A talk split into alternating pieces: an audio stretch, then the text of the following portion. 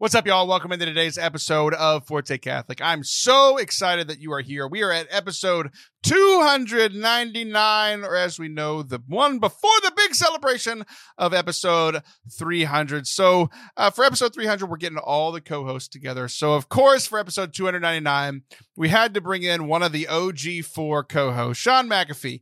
Uh, he was one of the four original co hosts for the show um, before Liv took his place and kicked him out forever. But he's back now uh, to be the guest co host for uh, this episode just because I wanted, wanted to reminisce and talk to him. It had been a while. He moved back to the States, so it's a lot easier for him to co host now. So, um, absolutely love talking to Sean again. And also, We've got my, my new friend from Grassroot Catholic on the show. He's uh, a traditional who's not mad. He's not a mad trad. He's not angry about it. He's a good Catholic guy, and I like him a lot, and I like his approach to uh, sharing traditional Catholic values. So um, we had a great conversation. So we hope that you enjoy today's show. If you do, please hit subscribe wherever you are watching or listening. We would appreciate it so much. Enjoy the rest, the rest of the show.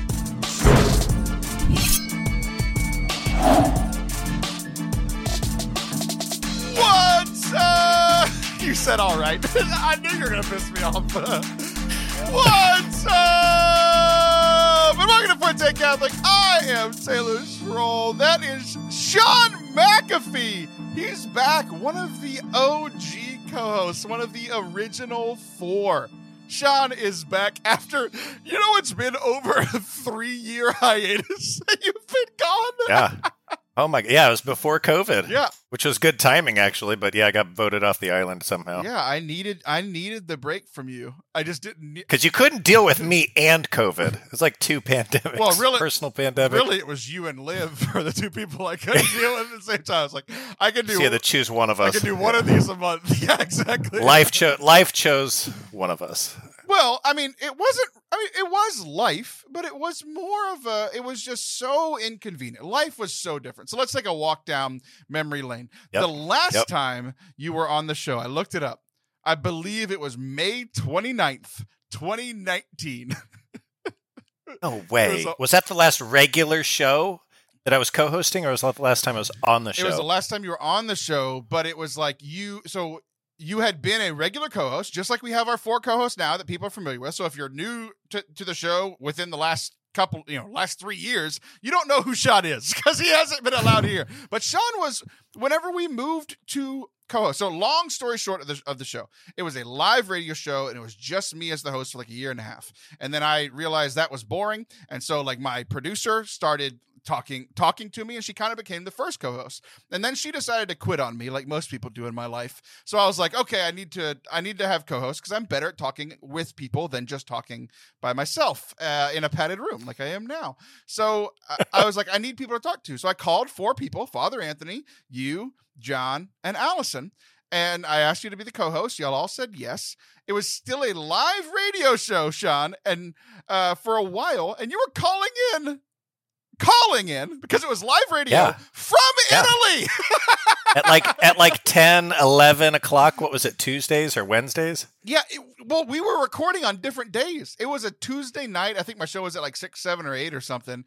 And so that was like the next morning. For you were in the future telling us what was ha- what was coming for us. You know, Right, exactly. kind of like Yeah. COVID hit Italy before the rest of us. Like you knew the future of what was happening. Exactly. So Yeah, I remember now. So yeah, dude, it's it's just crazy how much things have changed. It does not feel like it's been three years. You know, mm-hmm. COVID kind of did that. It feel, it feels like it's been about a year or a year and a half, which is you know a year plus the last two of COVID. So Right. Uh, Yeah, lots has changed. it it has. Uh, one of the biggest being you no longer live in Italy, which is a big stick of the show. Is I called you a fake American all all this time, even though you worked for the American government, you didn't work here. So I said that you weren't a real American. So Finally, you acknowledge it. Wh- It took three years. so where do you live now? We live in New Orleans, or really south of New Orleans, about 20 minutes from the city. That's, I believe, in America. I mean, it's mostly in the ocean. Let's be real. Kind of. kind of. I, I think some of the Cajun people down here like to think that they're like separatists or something, but yeah. but well, you're back. That's the big news. Is you're back in America. I'm so happy. That's right. you. And we got to meet each other. We, we did. So the men's retreat that I've talked about over the last few weeks, um, I invited you. Um, I invited like 25 other people. They all said no, so I finally had a spot opened up for you. And Thank you. You're welcome. Uh, but no, like I, I had, I had been wanting to meet you in person. We had never met in person. You were one of the only people that like I was like this invested in. Where it's like I've had guests and stuff that I haven't met on the show, but like we talked once. But like somebody that I was invested in, like we talked on the show for years regularly uh, Yeah. and we played video games together. We had never met like for most people it takes about a year. But you lived in italy. I, it's not like i was just gonna like randomly stop by your house. And you were going to come to Italy, right? You had the idea for a pilgrimage? No no. With the Blaze, with the Blaze, right? oh yeah yeah yeah. I thought you meant the pilgrimage that you started and invited father anthony and john to lead with you but you didn't invite me. That's what i thought you were bringing up now you know how it feels to be the 24th person. yeah, exactly. So now I'm. Uh, oh, never mind. Never mind. I might have an announcement similar. I was going to clap back. I might have an announcement coming up soon about that, Sean. Maybe, maybe. I know. what you- I know what you mean, and no wink. Yeah, exactly, exactly. I almost revealed something. That was funny. I because I wanted to clap back so hard.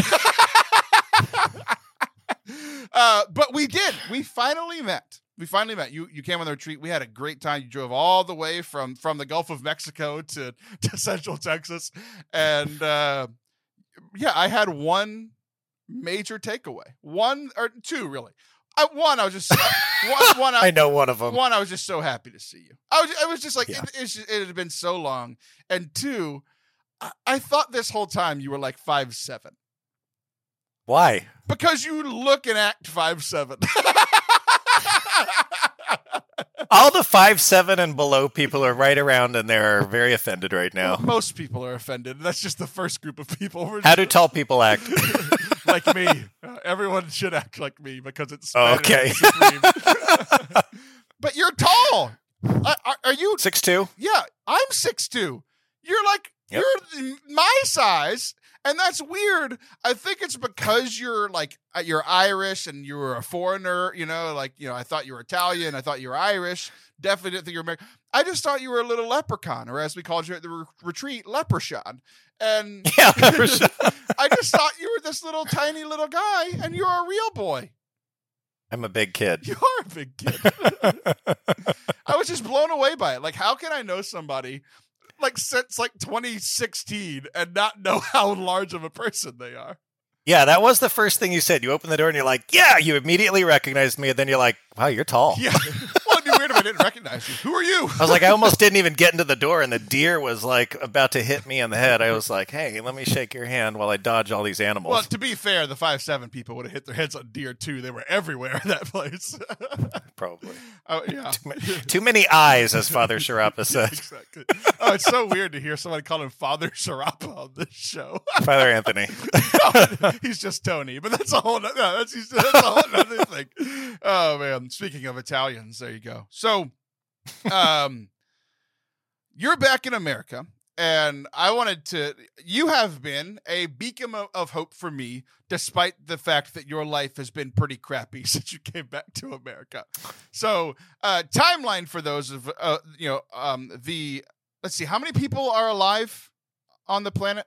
Is it eight billion? Is it seven? It's over ten, I think. Is it over 10 10? billion? No way. Don't- Google it. Okay, I'm. We gonna have a Google race right now? Are, are we? Yeah, this is exhilarating podcasting. How many people are alive? Did you ask Siri or did you type it in with your thumbs? I typed it with my thumb. Seven point nine six billion people. So eight, eight, no, eight billion people. Yes. I thought we were at over ten. No. Okay, you win. Yeah, of course I win because I, I owe you a can of YooHoo. Yeah, you're thinking like a five seven guy instead of a six two guy. Um, Okay. So eight eight billion people. Um, so for going back to the original things, for, for the eight billion minus one thousand people that don't follow you on social media and don't know what's been going on inside of your life, uh, you moved to America, and seven days later, was it exactly seven days later? What happened? It was 13 days later. Oh, okay. Uh, then, then I don't feel bad for you anymore. Okay, no, I'm just kidding. But wh- what happened 13 days after you moved to America? Yeah, we well we bought our house on uh, what August 16th, and then uh, 16 years after Hurricane Katrina, which I was in uh, Mississippi for in um, Biloxi. I thought you said you were in, like you were just in the middle of Katrina, just like flying around. in a plane. Yeah. No, No, I was uh, I was in it and uh, survived it and uh, lived through about the last next several months after because I was in the Air Force station there in in Biloxi, and uh, we bought a house here. And ten days after we bought the house on 29 August, we got flooded and a bunch of wind damage from Hurricane Ida. Like to the point where like like yeah, We had to demolish the whole house. Yeah. We lost everything yeah, you lost you lost everything right after you moved here. The timing was terrible. You bought it's a lovely house, like you know, like literally the the first like the two posts that I saw were like here's you know here's Sean back in his house, you know back in America. Here's his family in front of the house, beautiful home. The next post I see and it's gone. You know, it's like oh yeah. no, you know, like it felt very Jobian. You know, Well, I work for the Army still, and uh, so they happen to be taking an aerial survey of a lot of the damage in the area, and I just happened to get a photo, an aerial photo of the flooding around my house, and it was disturbing to see for the first time because it was about a day before I was actually able to see it, and we were studying that photo for probably hours. Just trying to determine, like zooming in, trying to see if we could see a water line, just hoping that water didn't enter the house. And uh, well, we got got back on probably day three after the hurricane, day four, because they finally started opening roads back up, and there was you know no alligators and snakes everywhere. Literally, there were things like that going on, and. I entered the house. There was some water on the floor. There were frogs in the house and spiders and whatnot, and okay, some some pests. I determined that there wasn't much damage, and I'm not sure how much of the story you want, but after about a week, we had a mold inspection, and then we had finally our insurance come out. And it turns out that they determined there was about three inches of water. And I'm thinking, okay, no big deal. This is just a couple inches of water. It all it all got out within probably six hours after the after the storm. Um, it didn't sit around for very long. We talked through this with a bunch of experts. It turns out that even if you get one inch of water in your house, you have to destroy the first far, four feet. Anything over a foot, you have to destroy the next six feet. Anything over three feet, you have to destroy the next eight feet. So we had to destroy the first and throw out everything four feet and below, which is, I mean, go look around a house. It's everything, all of the electronics, all of, I mean, everything. You have to destroy all the, all the doors, all the framing, all the walls, all the woodwork, everything, all your electronics, all your appliances, and all of that within three days they took to demolish it. Was out on the street. We saw FEMA just watching our life strollers and baby baby stuff and backpacks go away and get put in a big junk pile it was it was disturbing it was disturbing for probably about a month and then the work started and that's when we started to have some real real fun yeah, and so I I talk to you, you know, periodically throughout this whole process. You know, I, I forget how you know how long. It's always one of those things. I talked to another friend who's going through something different, but you know, not a great thing in his life, and it's like. Like when do you call? Like, You know what I mean? It's like, do you you want to give people space because they're dealing with stuff? At the same time, if everybody gives them space, nobody's calling. You know, it's like where do I rank in the list of people that should call or whatever? And and um, so I, th- I called, I think sometime within the first couple weeks or whatever, and I, you know, I t- talked to you. And even there at the beginning, I think I think it was in within the first week, maybe two. Um, you were you were still, or you were you were already, if not still, in in high spirits. You you were like, yeah, like this really sucks, but like we're gonna get through it, and things are gonna happen, right? And Yeah. and and it was it was it was it was like it was cool on on like I, I called you maybe three four times right um, maybe the last one was about the retreat or whatever but every couple of months the next time it was like you realizing that you said that's when the work started right you've been working on this house what was it's been what not uh, that was august so 10 that was 10 august months? it's about 11 months yeah now 11, 11 months and like we're still not done right you're still not done and like you just got it livable a couple of months ago like Yeah, about we started. Um, it's a two-story house, and the and the bottoms you, you probably shouldn't have even been walking through it with fumes and uh, stuff in the air. You just probably shouldn't be walking through it. Nails everywhere, really, and then construction going on. Um, probably wasn't till January that we started to occupy a few rooms, and I mean like partially occupy, just to spread the family out a little bit. Um, and then probably maybe a month ago, our kitchen finally started to be rebuilt. We finally got plumbing. You know, we we were washing dishes in our bathroom sink here in a master bathroom for 10 months. I finally one month. I just broke down about two months ago before we actually got a dishwasher installed. Finally bought my wife just a one load little dishwasher you can find on Amazon. You you pour water in it, you put a little soap in it, and you can wash like seven plates and a few spoons. I finally just like was like like let's relieve the stress here of washing dishes constantly. Five kids, right? And so yeah, has it been livable? Yeah, it was livable after January, but fully functioning house only started maybe a month ago. So yeah, ten months. Yeah, it's unbelievable. And like you know, like especially for those who who did listen back in the day back when you were on it's like most of what we you and i did is like you were one of the biggest like foils for me you were essentially what Liv is now of like just the like messing with me and comedic stuff and just kind of messing with each other and everything and like so I, I don't think I saw like and I knew you're a faithful person. You know, you're a Catholic author, you've written all these books, like and I know you're like really smart, but I didn't I never knew, really knew like the depth of your faith until this, right? Um, I think maybe I didn't either, Taylor. Yeah, well, you, we didn't know the depths of your faith until the depth of the water in your house continued to rise. Um, but yeah, a few inches. Yeah, exactly. um, but no, for real. So like, I called you, whatever it was, first week or two, I called you, and I was, I was like not shocked, but like not shocked as in like, oh, I thought he was a bad person, but like shocked that you are reacting that well that quickly because I yeah. because I probably wouldn't have, right? Um, yeah. You were in high. There were some dark moments. I'm sure there were some I'm, dark I'm moments. I'm sure there were, but not when you talk to me because I'm obviously the light in the darkness in your life. But um, that's right. But I needed it. Yeah, exactly. And then I called a few months later, and I think that's when you realized that it was going to be a longer and harder process than you had originally yeah. thought. But yeah. even then, you were still in good spirits and like, you know, this sucks, but you know, God's going to take care of it. We're going to just do the work.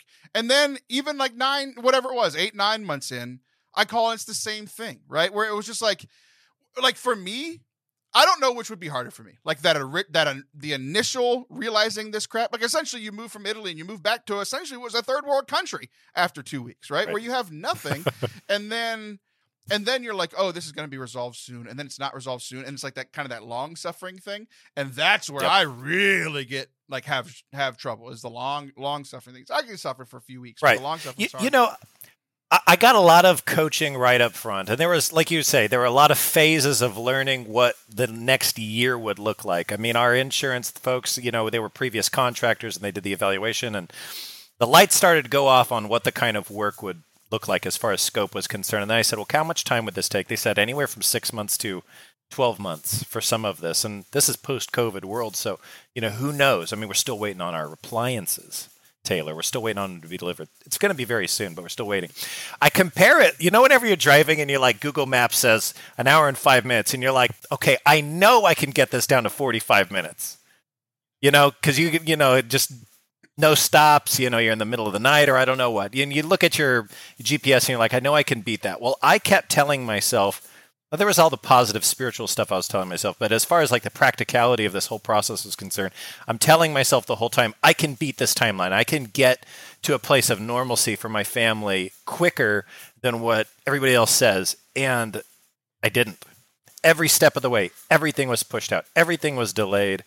Um, like I said, there were a lot of dark moments, and most of them were in the first four months. But uh, yeah, I tried to keep a cheerful attitude, especially in front of others, especially in front of my wife, especially in front of my kids and my coworkers, because I don't know. I guess I'm like leader first. You know, there were a lot of moments where I would just wanted to cry, you know, and um, maybe those are good reasons to cry, maybe those are bad reasons to cry, but.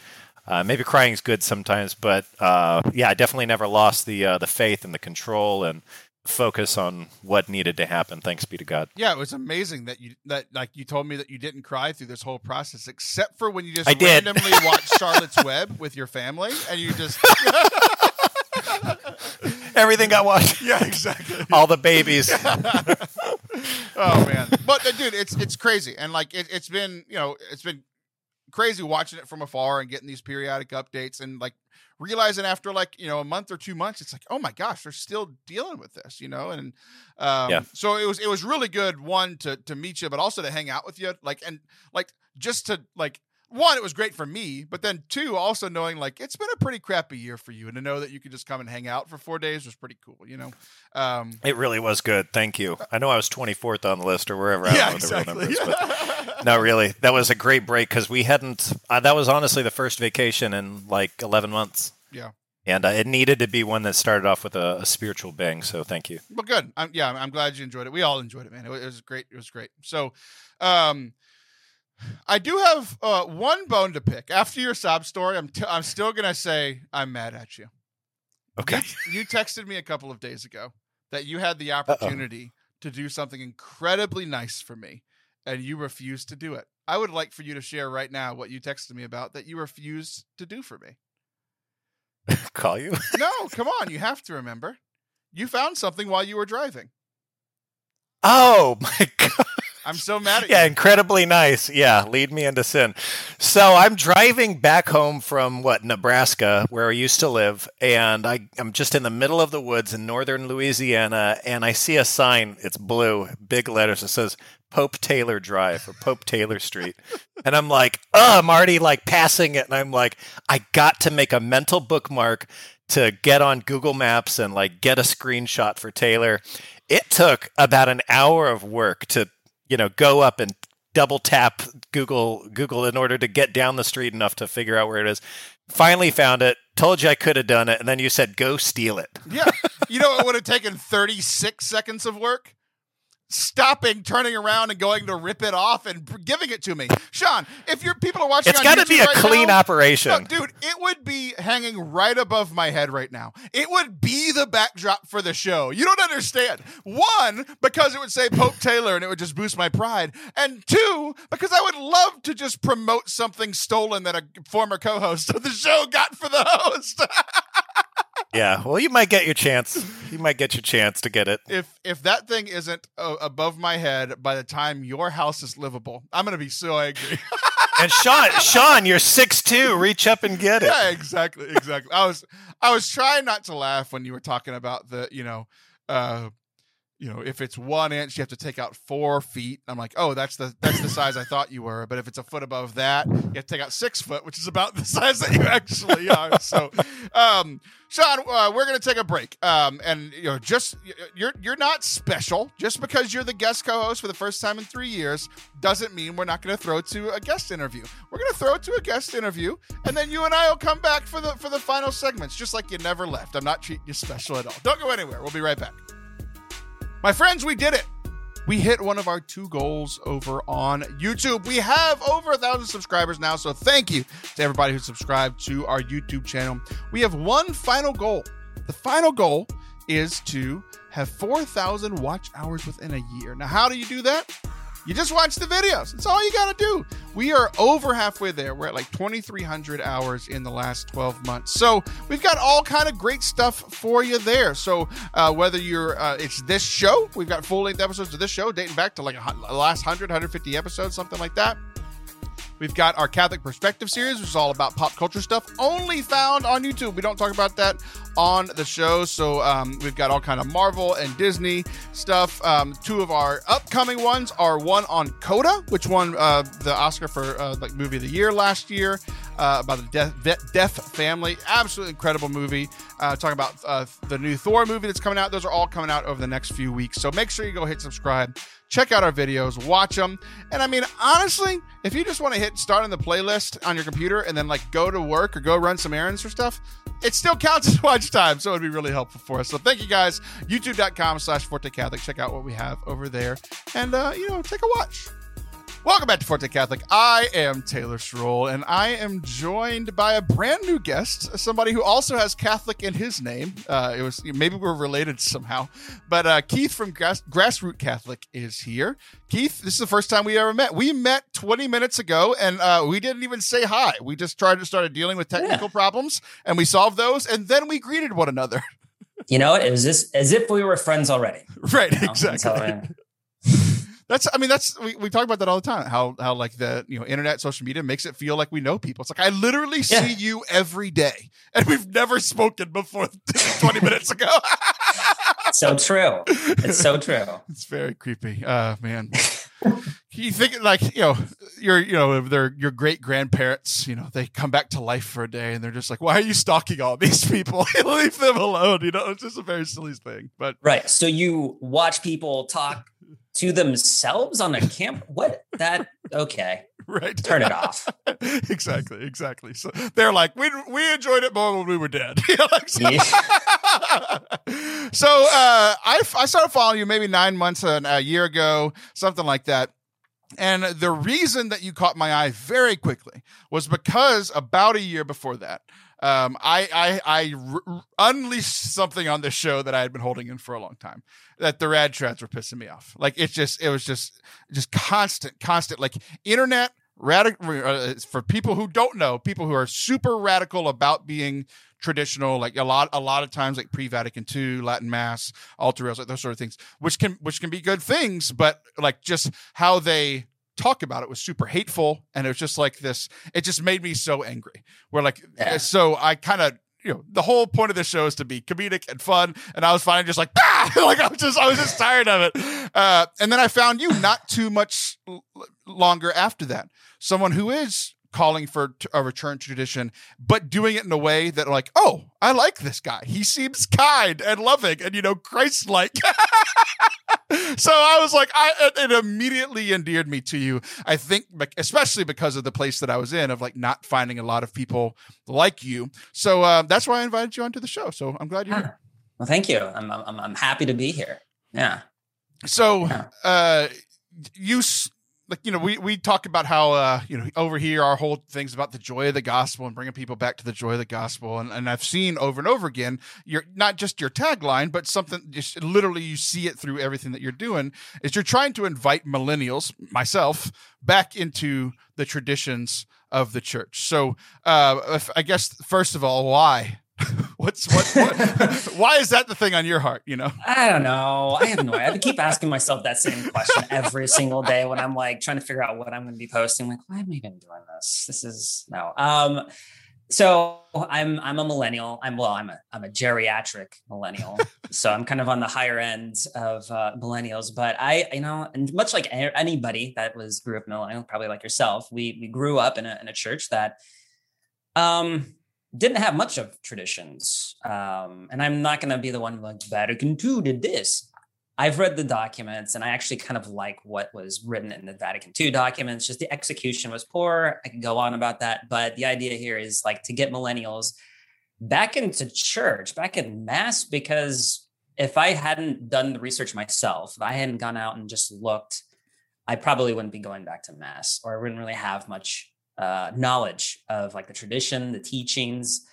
Um, and so I've been trying to like find ways to like share that without like, you know, sticking my nose up or talking down to people because nobody likes that, you know? So that's just kind of the gist of it. Just like trying to share what I've learned over the course of the last like five to 10 years, uh, things that I don't know many people millennial wise or would remember or, or know. So.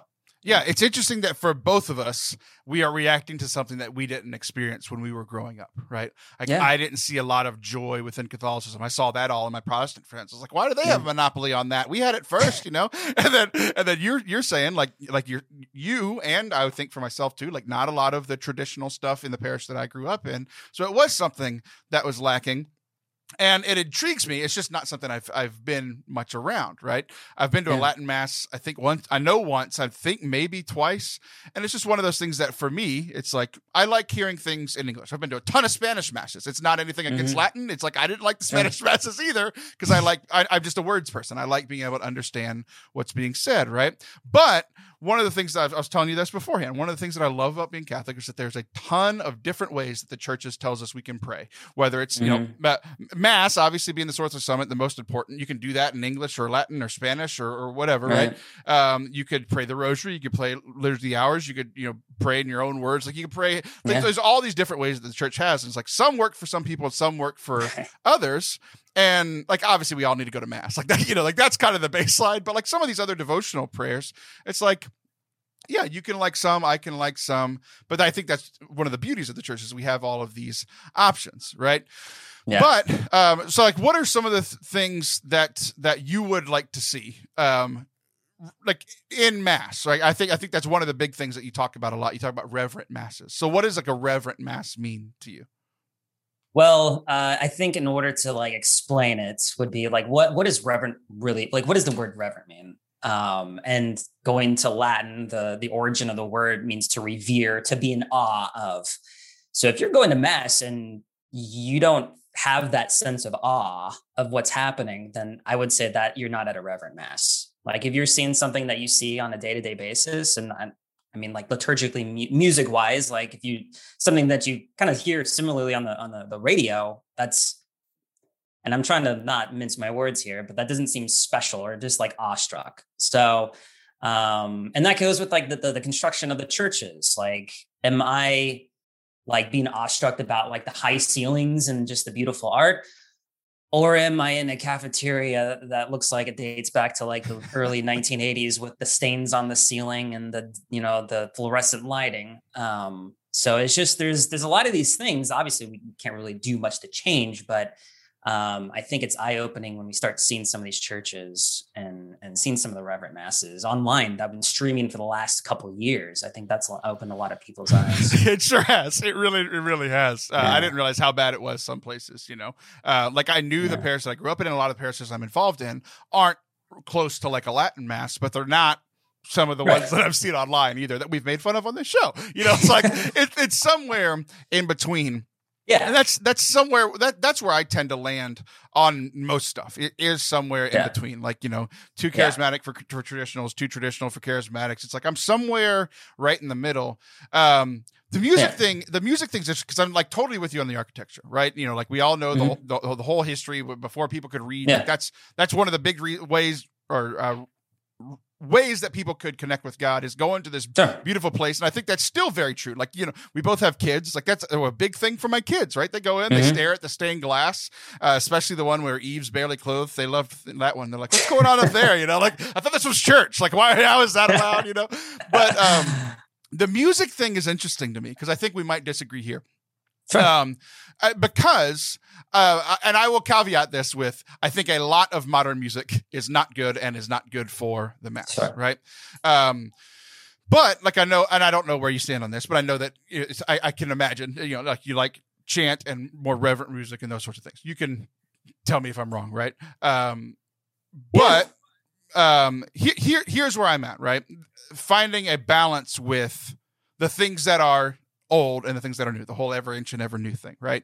Where it's like for me, like as a music major, it bothers me, I guess, when people say, oh, we can only play old stuff. I'm like, I studied Beethoven and Bach and all these guys who were literally hired by the church to write a mass. They did it on Monday right. and they played that on Sunday. And it was right. beautiful and reverent. And like if you listen to it now, you're like, oh, it doesn't sound like something you hear Monday through mm-hmm. Saturday. It does sound, but it did back then, right? So for me, right. it's like, how how do you try to find that balance, or maybe you don't find the balance? So like, what? How do you wrestle with like the church for many many years did modern quote unquote modern music and and old music, and here we are. Uh, here we are, where essentially the church decides which one it's going to be. It's either all going to be old or all going to be stuff that came out recently.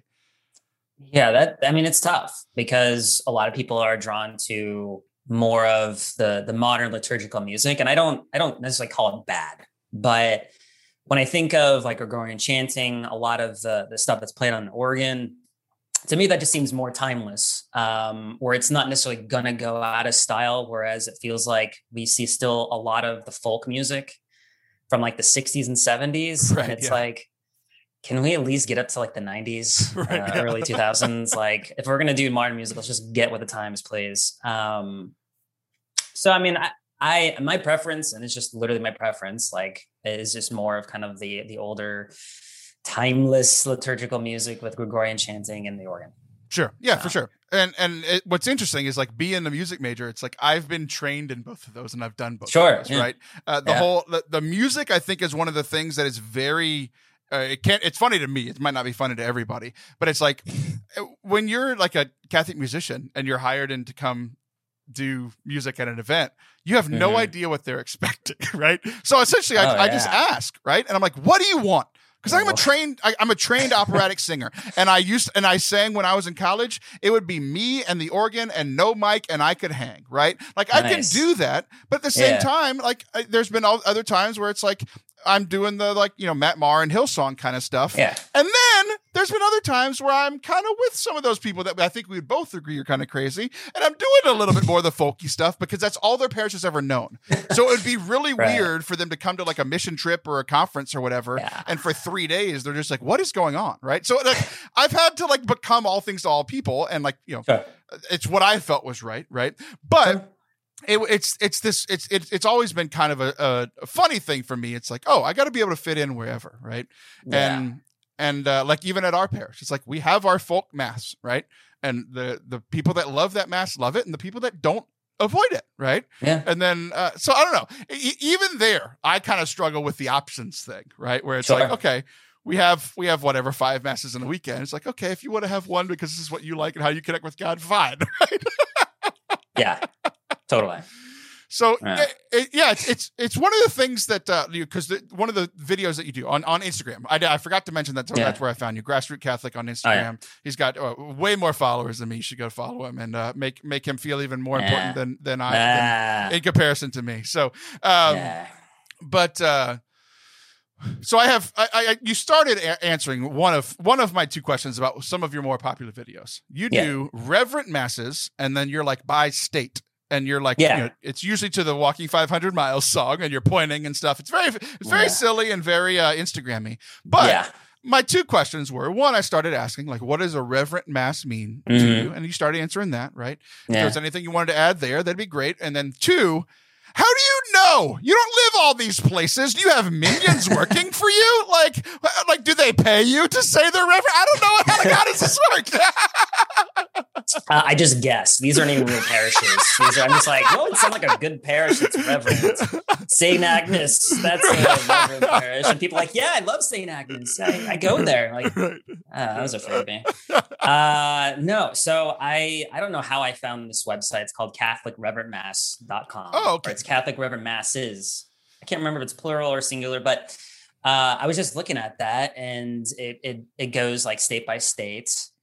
And I looked at my own state and I was like, wow, this is pretty like I can recognize a lot of the parishes that I would refer to as reverent.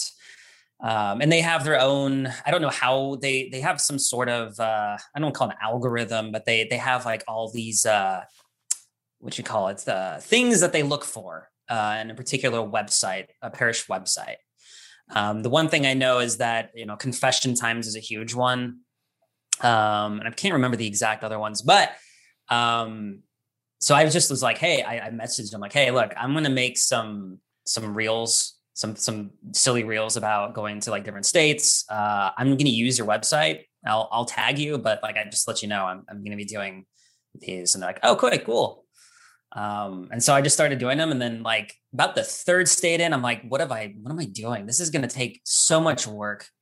50 plus states 51 are we at 51 states? I don't even know how many states we have clearly. Uh so it's just now i'm i'm at uh, i think i did kansas which got a lot of people upset because the background was actually kansas city and not kansas oh, city in kansas okay, okay. I saw the backlash, but I didn't understand the backlash. But I, I get it now because Kansas City's in both. Yeah, yeah. uh, and I was like, look, I just I just search YouTube Kansas wa- City walkthrough, or yeah, that's probably why Kansas walkthrough, 4K walkthrough, and I just download the first thing that I see, and so I'm like, okay, cool.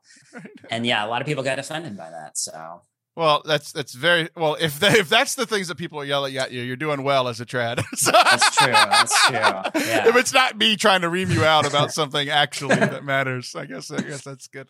Um, yeah, so yeah, so uh, like one like obviously I said at the beginning, like I like the the way that you go about things, right? Mhm. Because it's one of those things that like the content um, when it comes to like Catholic content, like the content of our faith, we can't argue about, right? Now, Right. there are some preference things for preferences in prayer and preferences in mass. We could disagree and be Yeah. fine, but for me, it's the method of how a lot, you know, like my mom used to always say. I'm sure a lot of people's moms say, it's like you catch more, uh, you know, catch more. What is it? Bees with uh, catch more flies with honey than vinegar, right? You catch more. I, I was like, bees make honey. That's catch very confusing. more bees with honey that they Yeah.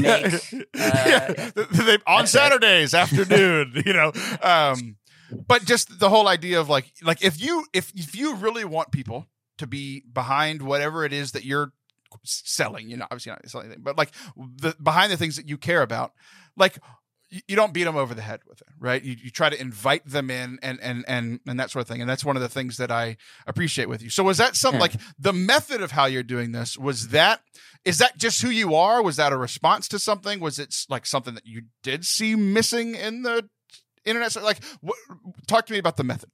Yeah, so you know, there's many great Catholics out there that share what's going on in, in the church and, and like all the the bad stuff, which I I struggle with. Like, do we really need to know all of this stuff? Like, uh, is it doing more harm to people that are looking to join the faith and they see all these bad things that people are sharing and are talking about, and they're like, "What am I doing?" Or do I want to like let's just get back to basics? Like, let's talk about that stuff because a lot of that stuff has maybe been pushed under the rug or shoved under the rug or maybe just people don't know it because their parents didn't think that or maybe they thought the, the priest would do the, the heavy lifting of teaching and maybe the priest thought that the parents were going to be do and so like the children or millennials that i try to reach out to they don't know some of the details of why we believe what or, or what we even believe so you know i could jump in and and put in my 10 cents of like oh that the church is on fire it's a sinking ship or I can be like, hey, this is a great sinking ship to be in. Uh, it's the best ship to be in, um, regardless. So that's my kind of my thought. Like, and even my wife. this is the best sinking ship to be in. Is one of the greatest quotes about Catholicism I've ever heard. Hey, you know, right? Um, and but I have to say, my wife has been instrumental in in helping me not go too far because I I do tend to go dark sometimes, and so like she's like sometimes I'll, I'll kind of share some of the, the things that I do before I post, and she's like, don't post that. that well, is, good. I'm glad to hear that. Like, all right, fair enough. I'll, I'll, figure something out. You know, so it helps. Yeah, that's very funny. Um, yeah. So, what's the goal? What's what's the ultimate goal? What what are the things that you are trying to accomplish with like the it's essentially this ministry that you're doing online? Um, that's a good question, and I've I've thought about it periodically. Um, I, like having the interaction with within the Instagram page. I know I'm, I'm planning on kind of expanding maybe like long form videos on YouTube, but you know, I'm sure you know like how time consuming everything is when it comes to just the, the media stuff. Um, but you know, I, I, would like eventually to be in person in, in, like events, like conferences. I think that would probably be like the the end game, I guess if you call it that of what I want to try to do um, and try to get millennials uh, really just back, like I said, back to mass. So, yeah. So, um, how do I word this question? What are the biggest, like, what are the biggest things from tradition that you see that are missing that you want to bring back? Like how like what are the things that me and my audience could do to help be a little bit more tr- traditionally Catholic that you see missing in general Catholicism? Um I would say a lot has to do with just some of the different types of uh I guess prayers or devotions. Like I had no idea what the Angelus was until maybe like a few years ago. And I went to ca- I went to Catholic school. from first grade all the way to 12th grade. Okay. I went the whole wow. gamut and I had no idea what the Angelus was. I was a public school kid and I learned it when I went to my first Catholic school, which was my university. That's not fair. That's not fair. I'm jealous. Um, so there's just like stuff like that. Um, and, and like I, Byzantine Catholics. I had I knew like of the whole separation, but I had no idea that there were Eastern Catholics that like had a divine liturgy and I, I went you know we were going to that for some time and i was like why why like why was this never talked about? Like this is amazing. This is such a great experience to get like kind of like breathe from the other lung a little bit. Um so there's like so many different aspects of our catholic faith that are not maybe just not hidden maybe just not talked about enough um that i think it really needs to maybe shine a light on a couple of times for people to see and and see how much beauty is in the whole church as opposed to just like the Roman Catholic that we're all kind of used to. Um, yeah. So. Yeah. All right. My final question, and it's a yeah. two. It's a two part. It's a one part statement, one part question. Yeah. Because there's been one thing I've been following you for a year. One thing that I saw you post I didn't like, and then it was all it was a while ago, and then recently it seems you seem to have contradicted yourself you seem to have because now all the things that you're saying about it, I agree with. So you are the first traditional person, like like Okay. tr- trad that I've ever heard talk about the importance of reading scripture. Mm. I've never heard that from a, like somebody who's traditional, super traditional. It's usually more. It's all about the mass and like your prayers and your devotions and stuff. I've Yeah. never heard about reading the scriptures. You had an old post right from the beginning, and it, it kind of irked me. It was like it, it was a what if. Do you remember this Catholic what if thing? yeah, yeah, yeah, yeah. And it said it was it was like on the Marvel, and I, it caught my eye because I just love the Marvel stuff. yeah. And it was like, what if in an alternate universe, the Guten, the Gutenberg never invented the printing press, and we never got the scriptures, and it was like everything would be better because we'd all just be simple Catholics that don't know anything. And I'm like, ah, I don't know. I, I think scripture is pretty important. And now recently, you've been talking about the importance of reading scripture. So the final thing we'll talk about is scripture as a trad. Yes. Yeah, I mean, so th- that was me trying to figure out like what if, right? Um, would things be a little bit better? Yes, and probably no.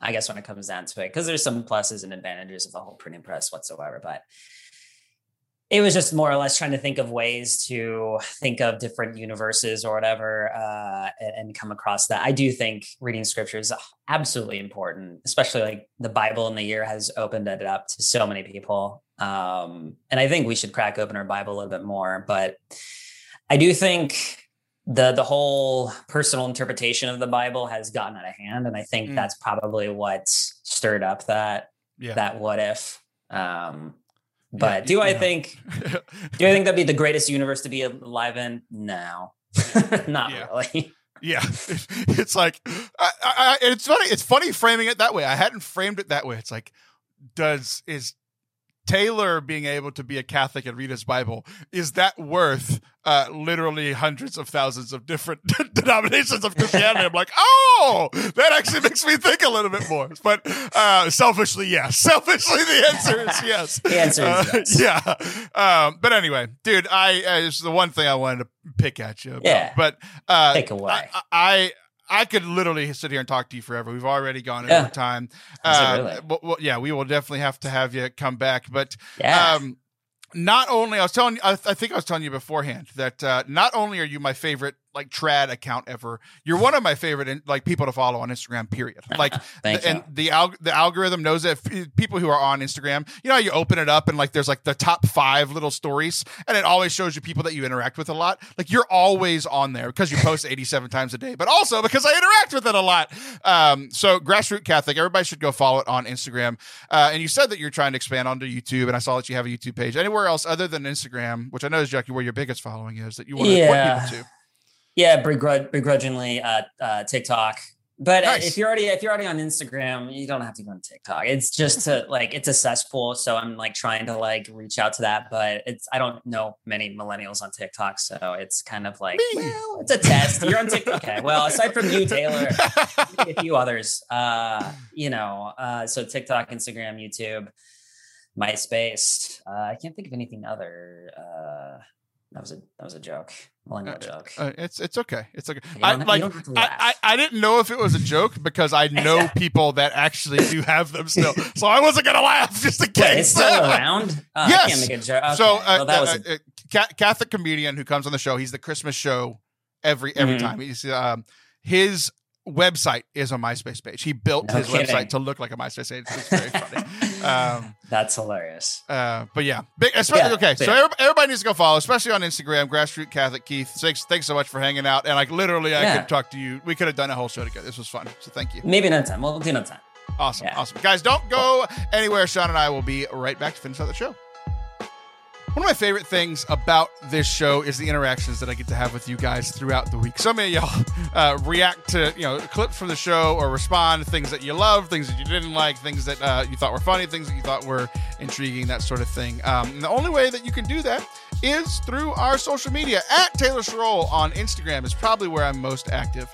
At Taylor Schroll on Twitter, also at Forte Catholic on Twitter, at Forte Catholic on Facebook. The biggest place for me is uh, Instagram. We're also on TikTok, you know, that's that sort of thing. But uh, probably the biggest place where um, our community is growing is is um, Instagram and Twitter. So if you would give us a follow, I'd love to connect with you guys um, and just get to know you a little bit because this is a one way thing. I you know I talk to you, you can't talk back to me, or you, you can talk back to me. I just can't hear you. The only way that I can hear you is through social media. So at Taylor's Schroll on Instagram and Twitter, at Forte Catholic on Twitter, Facebook. Thank you guys.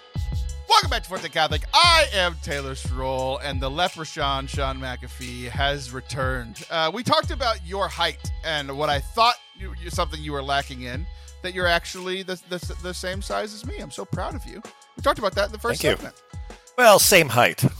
Yeah, I, I worded it the way I wanted to. So okay. so I um, we were talking about your height in in the in the first segment. I had this this realization uh, during Mass the other day. These are usually where I have like you know my deepest spiritual thoughts is during the holy sacrifice of the Mass, right, or the shower. Those are the two places that the source and summit of our faith, or the source and summit of me smelling better. One of the two. Okay. so, um, I was in Mass, and the we, the priest was talking about Jesus, and and like like height came up. So and, and and and he was talking about the beatific vision. So it's like when we get to see Jesus face to face at the end of time, whether the end of our time when we die of natural causes or being eaten by an alligator that lives in your house, or like the end of time when he comes back for all of us, right? And I had this realization, Sean. I'm 6'2. You are 6'2. Jesus is in like because he's became man in heaven, we assume that he has his body and his body being a man from the middle uh the I almost said the Middle Ages, the Middle East 2000 years ago.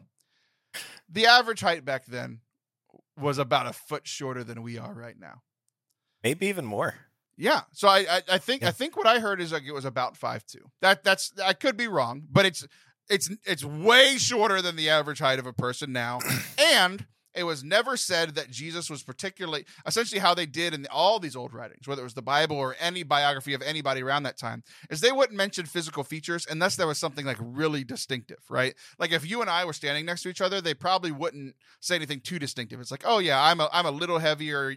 You have uh, more hair. Like if I grew my hair out, we have similar colors sure. of hair, and right, like, like, right. We, uh, we, we, and the Bible affirms that he had no particular features that would attract us to him, and certainly tallness would have been something that would have been desirable in a person, right? So it's like there was so it's safe to assume that he was pretty average average height, which means that Jesus, our Lord and Savior in heaven, when I meet him, I always pictured the big God man in the sky. When I meet him, I'm going to be looking up into the heavens and seeing him.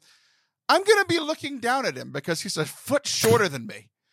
Just remember, he has a glorified body that even his own followers didn't recognize when he was resurrected. That's all I'll say. Yeah, because they had to look up instead of even. what do you think? What what percentage of a chance do you think that Jesus? Because like I don't, I think they would have mentioned it. It's like, oh, he came back ten feet taller. You know, like I think he's probably around the same size. I think I'm taller than Jesus. It's incredible.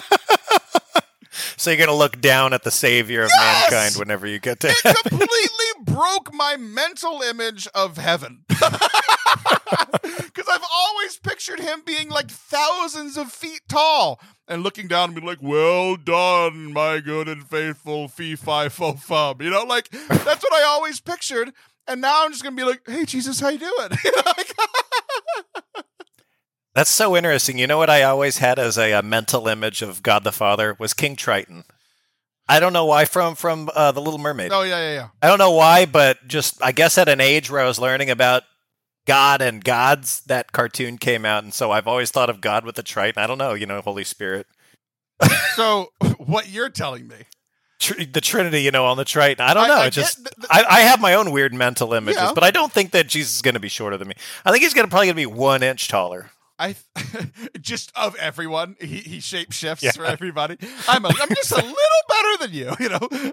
But here, here's the thing: I'm showing King Triton now. I don't know if y'all y'all can't see it. It's it's uh, but the thing that isn't crazy for me is that like I think that King Triton actually really works top half. I just can't believe I just yeah. can't picture God the Father having mermaid bottom half well, in most of the cartoon, he's floating on a cloud, and I mean, if you look at a lot of the imagery, like even you know God the Father extending his hand to his finger to Abraham in the Sistine Chapel, yeah. Oh, you can't No, we it. can't really see it. Dude, this picture no. looks so cool. I'll put it up on the video. It looks so cool. There's like a humanoid version of it.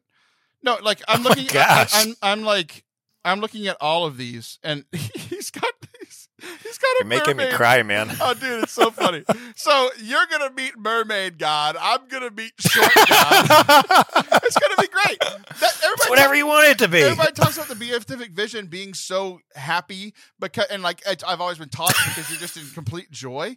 It's gonna be because of comedic. And for you, it's going to be because I'm taller than yeah, it's like this is hilarious to me. it's so funny. Complete joy. Oh man. Okay. Uh, any any final thought? You don't think Jesus is going to be shorter than me? Nope. Uh, I I I want to get like some deep theologian to hear what they have to say about glorified body because I don't I I glorified body I think what I've heard maybe I'm wrong it's like the best version of the body that like you were alive in. So it would be like me ten years ago when I had a six pack and was hundred pounds light. Like you know what I mean? I've not heard that. The best like theologians I've heard, 6'8". the best theologians I've heard, they talk about brightness coming out of the body, especially for Christ in heaven. Like he will literally be a source of light in heaven. oh, that's just and me by when I take his light we will have no days or we will have no sense of days there.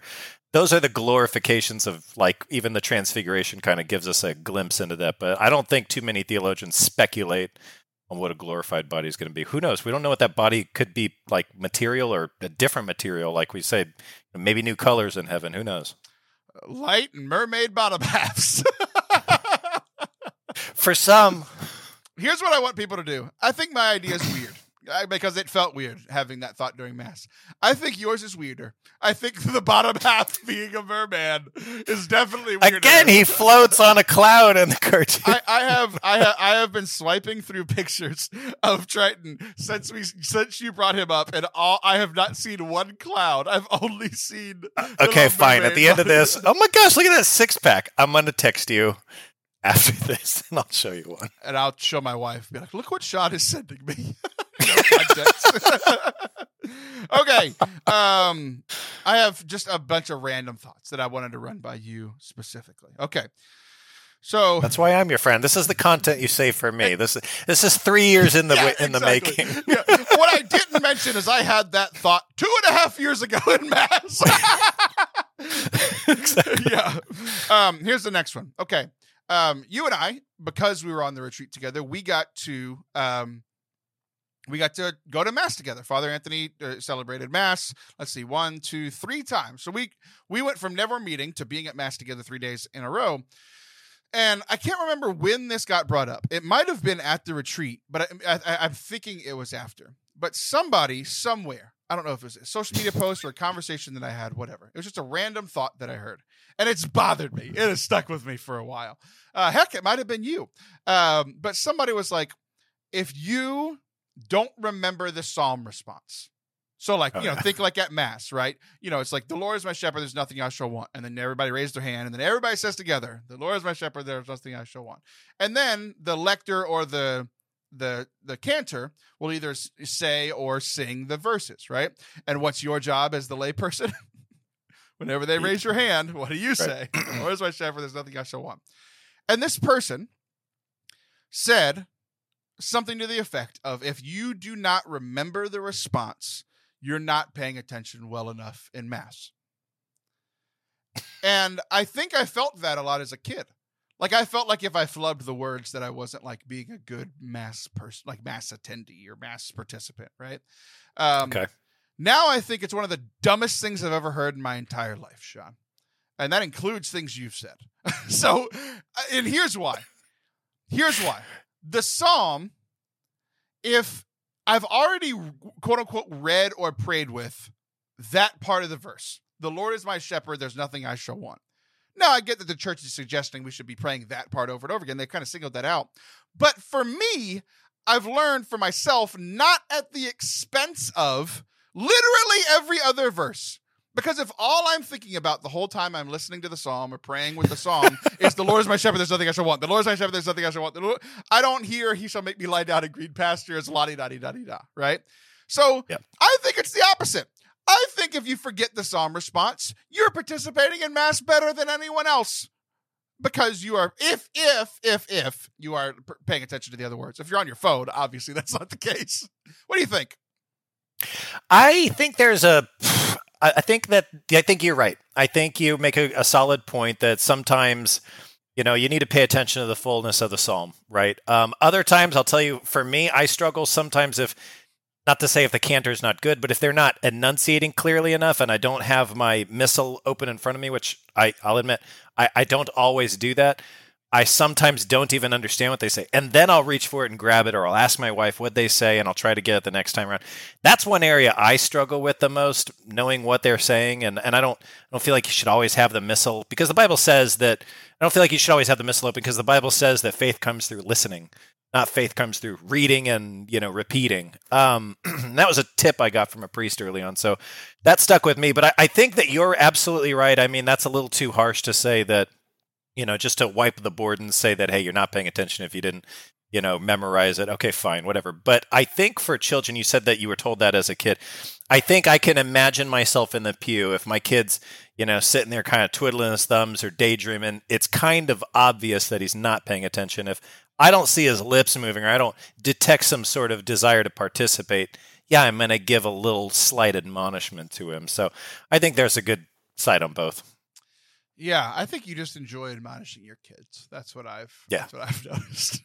You know, admonishing is one of those words where I, whenever I'm preparing to say it, I'm like, does this word mean I'm going to give them a huge hug? Because it just sounds like that kind of word.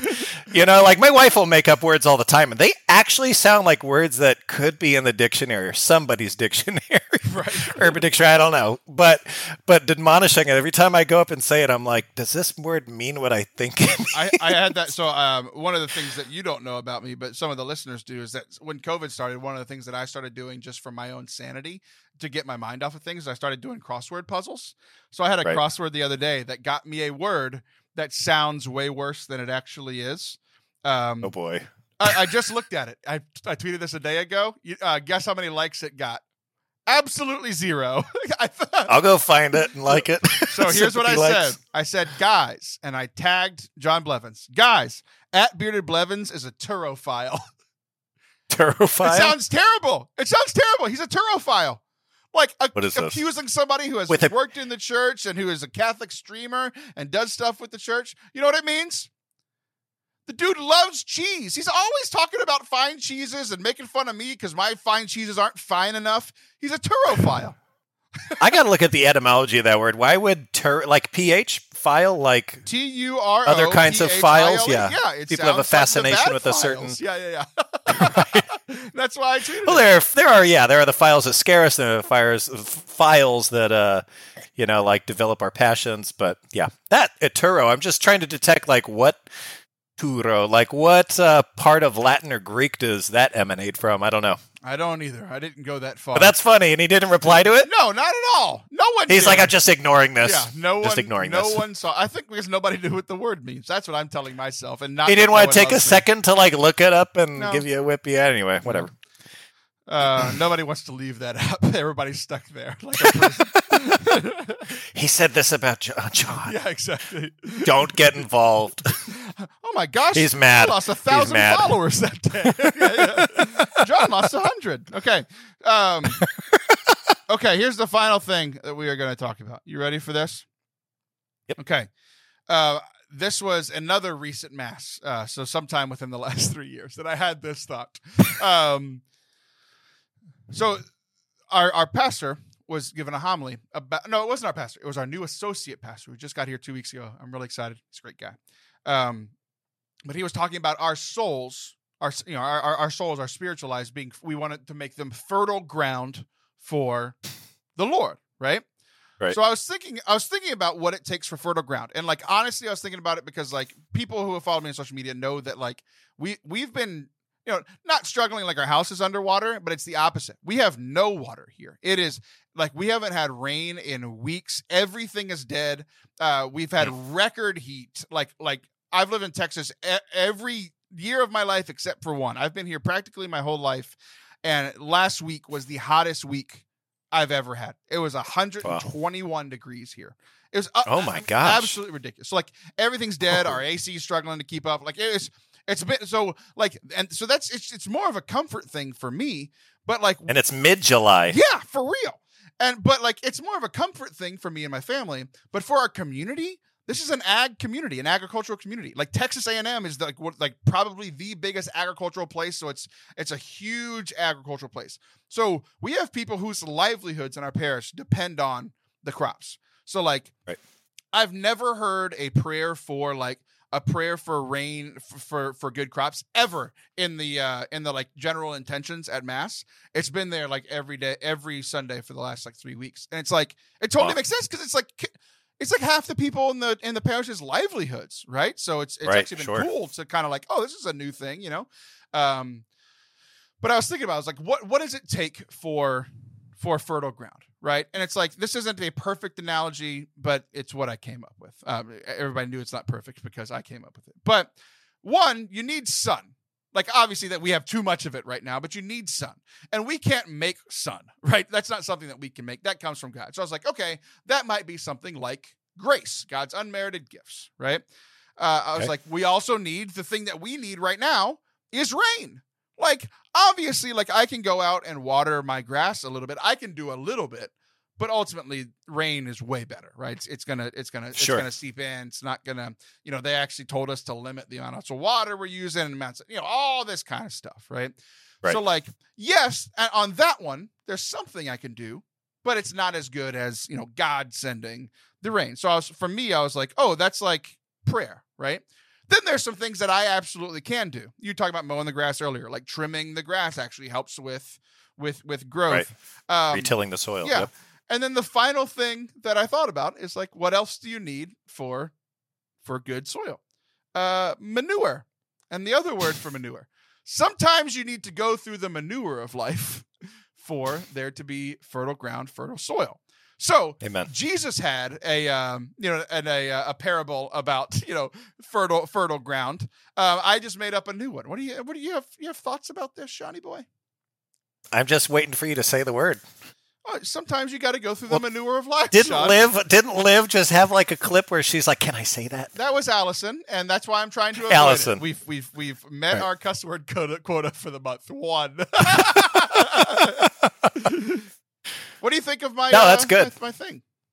I like I, I'm impressed by all of it. I'm glad that uh I I I think whenever I think of fertility, I'm thinking of like human fertility Whoa, yeah. in response to that that kind of that kind of verse. Um, and uh, no, but I yeah, I, I'm sorry you guys are not getting so much rain. I wasn't aware of that over there. I'll keep that as a prayer intention too. Yeah, thank you. Send us some of your water over here. we- Yeah, w- well, they've actually talked about that, like all the way from Arizona. They're like, well, we can't get it from California because they're all kind of using it.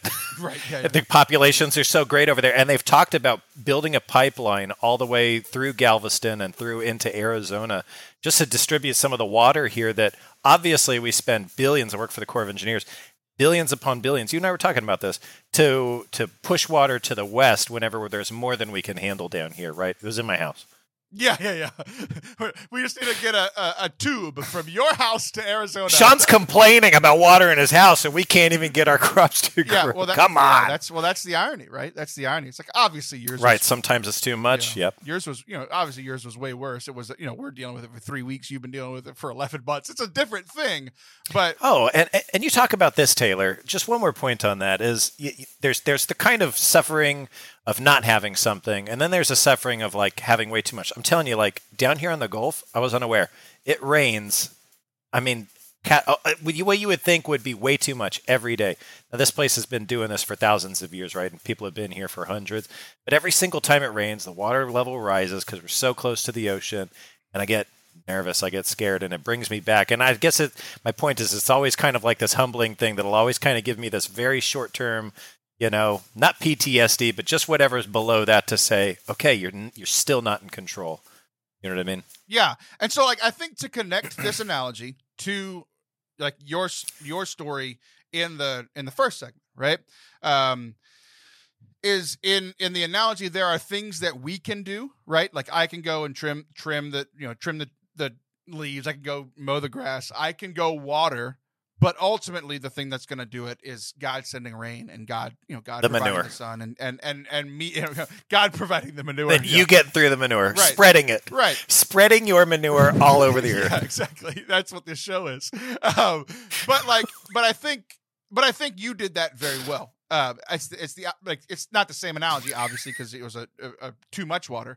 But like, there were things that you could handle, and you handled the things that you could handle uh, f- pretty well. It looked like pretty well, right? Like you you you got in, you were physically doing some of the work. You were managing a bunch of contractors, which I know that was a huge ordeal. You were managing, uh, you know, trying to be a good husband and father and and this new you know new at least new location for new job and you're managing all these things you, you did a pretty damn good job uh, there you go there's your there's your extra your cuss word right um but there were still some things that like you couldn't do right like you couldn't Sure. quote unquote send the rain or send the sun or all these things like you, you still needed Yeah. needed god to do those big things so Right. for me it was just a reminder like in, in your story and as i was uh, kind of thinking about this um this uh you know taylor's parable in mass the other day it's like i need to do what i can control but then go to prayer and keep asking god to do what's only in his control so i think that's a good full circle moment i think we'll close there shawnee boy Thank you. Thank you for having me, Taylor. no dude it's great to have you back Don't make it three years before I'm on here again. It'll be four so uh this was That, that's how long it'll take you to come up with the weird Yeah, things at. Mass to bring up with another three years. two two more thoughts I have to have for mass for four years. So, but it was cool. You know, uh, this is episode two hundred and ninety nine. So obviously next week we're having the big bash with all you know the four the four co-hosts and but I wanted to bring the old fifth one back for episode two ninety nine to, to kind of reminisce a little bit and and uh, it was great. So. Um, before we go, we don't usually do this with co-hosts, but it has been a while since since you since you've been here. I'm going to let you plug two things. Pick your favorite or most current book that you want people to go buy, and uh, your social media or whatever. Only two, Sean. Yeah, okay. Yeah, so if you the spelling of my name that'll be on the podcast, but you can follow me at Twitter and Facebook and all that. Um All right, and there's your two. All right. but the best book that you should buy is probably I'm Catholic Now What. It's a great resource whether you've been in the faith your whole life or whether you're getting right back into it. It's a practical survey of the Catholic life and how you can handle it and be the most productive Catholic you possibly can be. Sweet. All right, Sean. It was great talking to you again. That is Sean McAfee. Go get the book. Go connect with him on social media. He'll be back eventually. I will be back next week for our episode 300 bash with all of the co-hosts all together. It's going to be so much fun. Make sure you hit subscribe so you don't miss it. I'll see you then. See ya. Thank you guys so much for watching, listening today. We hope that you enjoyed this episode. If you did, please hit subscribe wherever you're listening to the podcast or watching on YouTube, especially because next week's such a big deal. The 300th episode celebration with all the co hosts together. So you definitely don't want to miss that. I love you guys, and I'll see you soon.